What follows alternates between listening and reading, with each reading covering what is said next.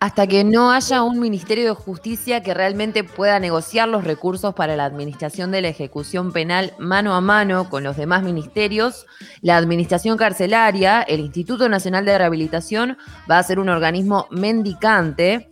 Esto lo decía días atrás a En Perspectiva el comisionado parlamentario penitenciario Juan Miguel Petit, sobre la necesidad planteada de crear un Ministerio de Justicia, pero también sobre el sistema carcelario en general y la posición del Ministerio del Interior en relación a las cárceles, luego del fallecimiento del exministro Jorge Larrañaga, conversamos eh, con el comisionado parlamentario penitenciario. Juan Miguel Petit. Petit, gracias por tu tiempo en la isla. Te saludan Agustina Huertas y Abril Mederos. ¿Cómo estás? Hola, buen día. Mucho gusto estar con ustedes. Buen día, igualmente. Eh, Petit, eh, ¿por qué crees que es necesaria la creación del ministerio, de un ministerio de justicia en Uruguay? Bueno, hay una primera cosa que es para la razón del artillero, ¿no? En todos los países del mundo hay ministerio de justicia. Uruguay es los pocos que no lo tienen. como si, en términos futbolísticos, Uruguay decidiera jugar sin golero y además no fuera mal en los partidos, uno pensaría que en realidad lo que estamos mal somos los que no tenemos golero, ¿no? Eh, lo que pasa es que en Uruguay ha habido este, una nos ha quedado como una huella, una herida, cuando en la época de la dictadura los militares crearon el Ministerio de Justicia que intervenía la justicia, intervenía en, la, todo el manejo de la justicia, quitaba autonomía jurisdiccional, en fin, realmente es una experiencia muy traumática. Eh, yo es un tema que he tratado justamente de no, trato de ser muy acotado y de nuevo trato de hacerlo con mucho cuidado, porque la nuestra es una oficina del Parlamento de promoción de los derechos humanos y obviamente este es un tema que, eh, debe ser materia de los legisladores, las autoridades, pero nuestra tarea también es a veces formular algunas recomendaciones de una manera ubicada, con la modestia de nuestro, de nuestro, de nuestro rol, que es muy importante, lo hacemos con mucho entusiasmo, pero sabieron también que esto es un tema en el cual las distintas autoridades, los distintos segmentos políticos del país tendrán que hacer sus evaluaciones. Pero realmente nos da la impresión, y nos, la verdad nos rompe los ojos, que evidentemente en la cantidad de materias que están dispersas hoy, y que un Ministerio de Justicia podría concentrarlas y que significaría un enorme bien para los operadores de justicia, para los funcionarios y sobre todo para los servicios que se dan, no solamente para el tema carcelario. Los ministerios de justicia en el mundo tienen muchas otras competencias que tienen que ver con la comunicación con el Sistema Internacional de Derechos Humanos, a veces tienen también tareas de promoción de, derechos humanos, eh, elaboración de estadísticas, a veces tienen, por ejemplo, en el caso de Perú, tienen espacios, de, por ejemplo, el Consejo de Política Criminal, espacios donde se reúnen las distintas este, representantes de distintos poderes del Estado. Hoy en día tenemos un sistema carcelario que está administrado por el Instituto Nacional de Rehabilitación, que fue una buena creación, pero que es una oficina dependiente del Ministerio del Interior. Y no, más allá que sea el Ministerio del Interior o cualquier otro ministerio, requiere tener una, una serie de, recursos y capacidad operativa que, que, no la tiene. Pero además hay algo muy natural. El Ministerio del Interior es el Ministerio de Seguridad Pública. Cualquiera de ustedes, yo mismo, cualquier persona que sea ministro del Interior, obviamente su prioridad va a ser la atención de la, de la privación, de la privación de libertad de, perdón, la atención del, combate al delito, del combate a la inseguridad, de mantener el orden público, etcétera, etcétera. Y no va a ser la administración de las cárceles. tiene una mirada diferente, planteas tú, Petit, como una mirada, tiene una mirada diferente, planteas tú, que desde el interior, capaz que se tiene una mirada a salvaguardar la, la, seguridad desde, este, desde esta perspectiva y no tanto a la rehabilitación, por ejemplo. Lo que pasa es que la, la realidad que rodea a un ministro del Interior por más que el fondo ese ministro, como ha ocurrido algunas veces, venga hasta del mundo eh, de, penal, acá, haya sido vinculado a la, este, a la justicia o la justicia penal y tenga una enorme comprensión del sistema carcelario y la necesidad de que sea un sistema educativo, rehabilitador, reintegrador.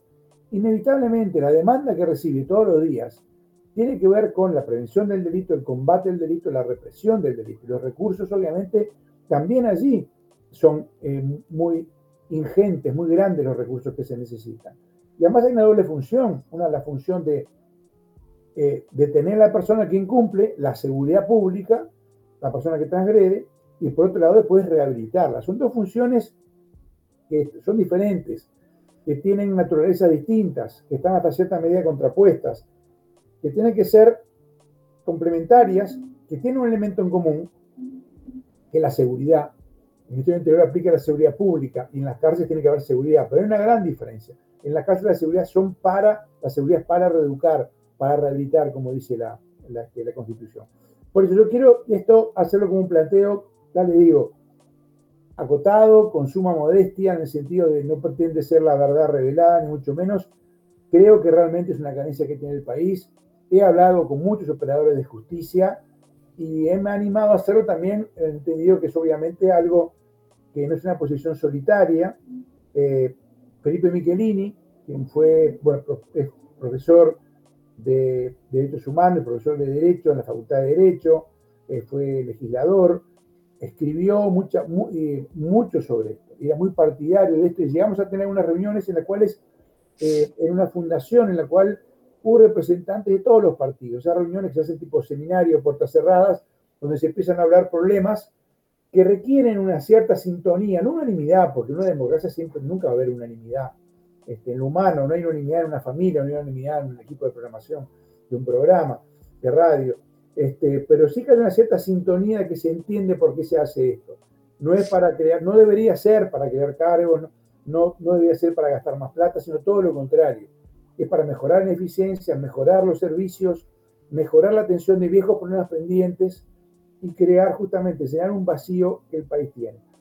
Queda a consideración de las autoridades y de los distintos actores políticos.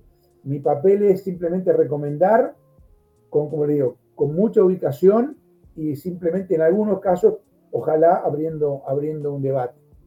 Petit, ¿tenés algún, algún modelo de algún país eh, que, estés utilizando como para tener esto en consideración? Todos los países democráticos del mundo tienen el Ministerio de Justicia, lo tiene en Argentina, lo tienen los países nórdicos, lo tiene Estados Unidos, lo tiene España. el caso extraordinario es Uruguay, entonces. Claro, la rareza es Uruguay, la rareza es Uruguay. Este, todos los países democráticos tienen Ministerio de Justicia. Este, y eso en nada interfiere en la tarea jurisdiccional, al revés, la favorece, porque le permite muchas veces justamente mejorar la gestión, tener acceso, mejores accesos al presupuesto, mejor acceso a la discusión presupuestal. Es todo ganancia. Para mí es un ganar-ganar. No hay ninguna pérdida en el hecho que haya un ministerio de ese tipo. Ningún juez va a dejar de, de tener autonomía, no va a en absoluto va a afectar en nada a la Suprema Corte de Justicia, al revés, le va a permitir un relacionamiento con el Ejecutivo mucho más fluido. Pero bueno, eso es lo que creo yo y eso es en general lo que se cree en todo el mundo. Ojalá, ojalá que esos, esos aires lleguen también a, nosotros porque yo creo que nos haría mucho bien en todo sentido. ¿Y qué pasaría con, con su conformación? ¿Qué pasaría con el Instituto Nacional de Rehabilitación? ¿Y quiénes serían los funcionarios dentro de este ministerio en ese caso entonces? ¿Cómo estarían amparados? El, el Instituto de Rehabilitación, yo creo que es un organismo muy grande, está llamado en un momento a descentralizarse, a funcionar como funciona, por ejemplo, el INISA o el INAU, a tener eh, naturaleza descentralizada, lo cual no quiere decir que sea un platillo volador que está flotando en el espacio. Se vincula con el Poder Ejecutivo, porque es parte del Ejecutivo, es parte de la ejecución de políticas, se vincula a, través de determinado organismo. Actualmente lo hace el Ministerio del Interior, puede seguir haciendo también el Ministerio del Interior eh, ahora o cambiar. Si hubiera un Ministerio de Justicia, obviamente lo lógico sería que, que se vinculara, que tuviera esa autonomía, pero que se vinculara con el Ministerio de Justicia. Hay además toda una tarea importantísima lo que tiene que ver con las estadísticas, con el monitoreo de las situaciones, con la aplicación de las medidas alternativas, hay una cantidad de cuestiones que funcionan mal, que no quiere decir tampoco que el Ministerio de Justicia lo resuelva todo. No hay mundos perfectos, eh, no hay panaceas, no hay varitas mágicas. Hay construcción democrática y ciudadana en donde obviamente llegar a ciertos acuerdos lo que asegura por lo menos que en general la mayoría tiende hacia este, lo que es más adecuado. Da la impresión que si en todo el mundo se, se actúa así, el camino también está por ahí.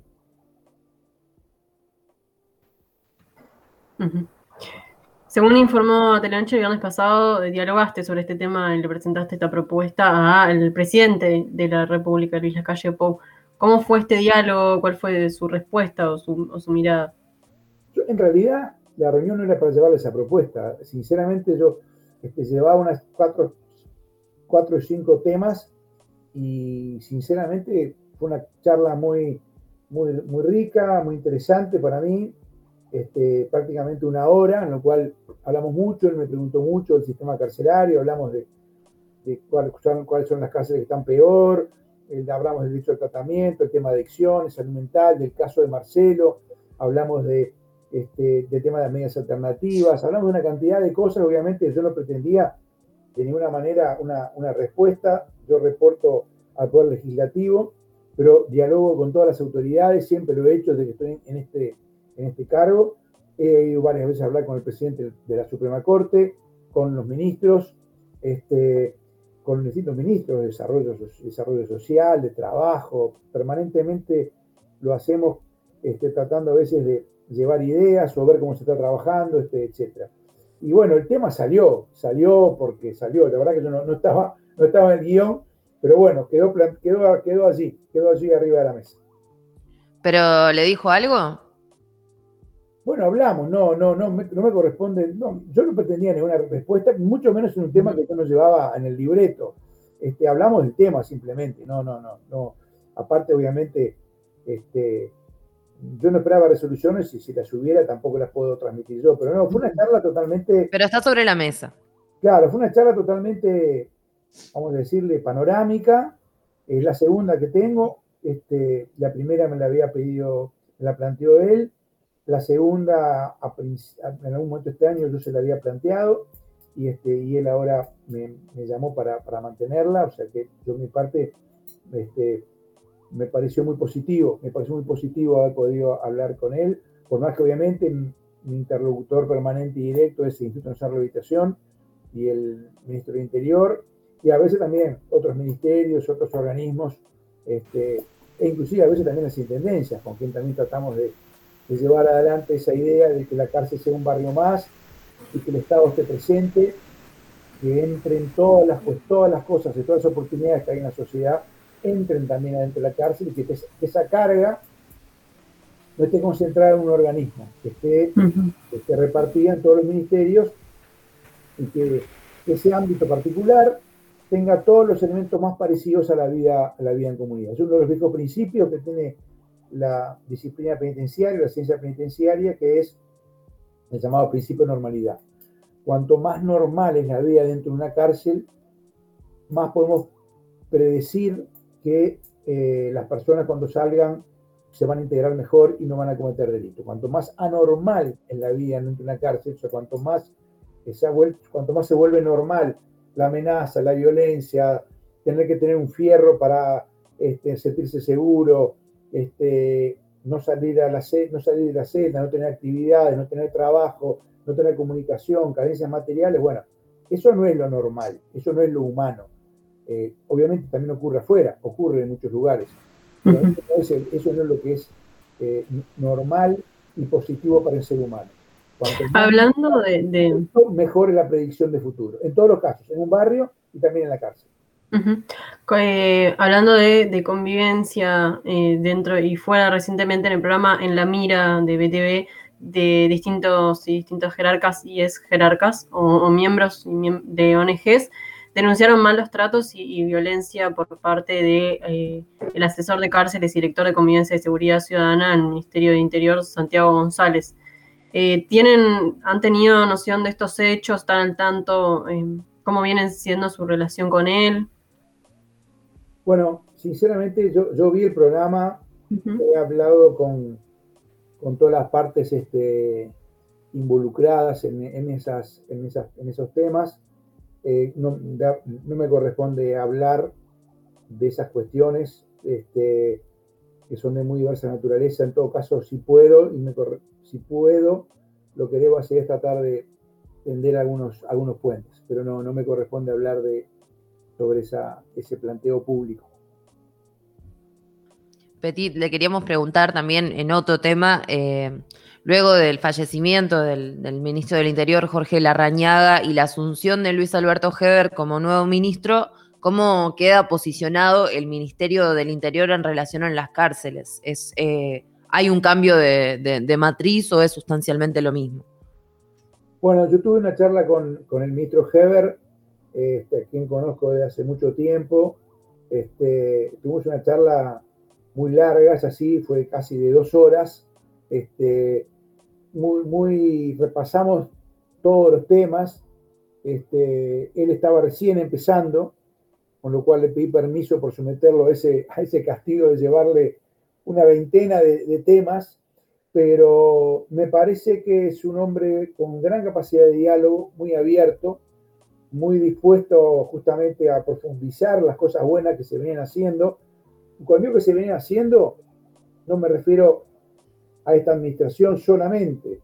En Uruguay empezó, Uruguay, Uruguay recibió un sistema penitenciario luego de la dictadura que tuvo una inercia, continuó funcionando más o menos parecido a lo que venía haciendo en las últimas décadas, eh, pero enfrentó una explosión demográfica a partir, sobre todo, del año, del año 95 y mucho más después del año, del año 2000.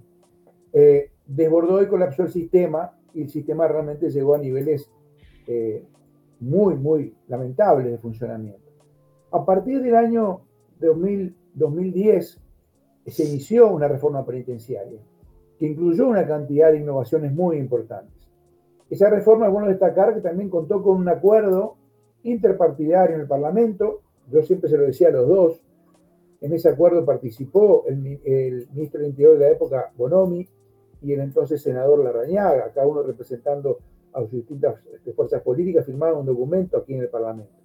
Eso es una muy, interesante señal de que eh, los acuerdos no son la panacea, pero no son un papel más, generan cosas. Son una señal que genera cosas. Eh, a partir de eso se iniciaron una cantidad de reformas. Creo yo que después del 2015 se enlentecieron esas reformas. Lo señala claramente la evolución, la evolución del gasto, la evolución del presupuesto, claramente muestra que la inversión en cárceles decayó. De todas maneras, hay cosas que se siguieron haciendo. Por ejemplo, el área técnica, el área técnica, el INR tuvo desarrollos muy importantes. Este, y hubo cosas muy positivas que se siguieron haciendo. Pero el agujero era muy grande, el déficit del cual se partía en 2010, la línea de base cual se partía era muy, muy complicada y no se llegó al, digamos, a la altura de crucero, digamos, al nivel necesario de, desarrollo del sistema. Después cambió la administración, el gobierno nuevo planteó eh, lo que se llamó un plan de dignidad carcelaria. Yo entiendo que la continuidad de la mirada de derechos humanos y empezó a desarrollar una cantidad de acciones sobre el sistema que yo creo que son muy positivas. Por ejemplo, todo lo que fue la prevención y el combate al coronavirus, eh, la aplicación de una cantidad de acciones de urgencia, de limpieza, de acuerdos puntuales, por ejemplo, con, con empresarios para la producción agrícola, de, por ejemplo, la apertura de, de un centro de prevención con CAR, el acuerdo con el MIDES para que el MIDES esté presente, la presentación de un proyecto de ley para este, que los eh, privados de libertad produzcan, eh, puedan, puedan, vender las, cosas que producen. Creo que hay una línea de cuestiones que, hay que, que, están muy bien. Eh, lo que yo agregaría, de nuevo en ese rol de recomendar, que me parece que esa línea de trabajo con la emergencia debe ser completada, completada con un plan, con un plan global por un plan global que justamente nos permita ir hacia un modelo diferente que el que tenemos, donde haya que reposicionar y fortalecer algunas cosas, medidas alternativas, programas de salud mental, programas de asistencia a las, adicciones, apoyo de asistencia a las personas liberadas, trabajo con las familias. Y sobre todo, además, una perspectiva de género y trabajo con mujeres y mujeres con hijos a su cargo en, las cárceles y, y fuera de ellas cuando tienen eh, prisión domiciliaria. o sea, eh, yo diría que hay que eh, continuar ese camino de la reforma penitenciaria, el plan de dignidad carcelaria, y me parece que el ministro Heber es una persona muy pragmática, que escucha mucho, y bueno, en este momento la pelota está en la cancha de él. Hablábamos con Juan Miguel Petit, comisionado parlamentario penitenciario. Muchas gracias, Petit, por acompañarnos esta mañana. Muchas gracias. Buen día y a la hora. Un gusto conversar con ustedes. Adiós.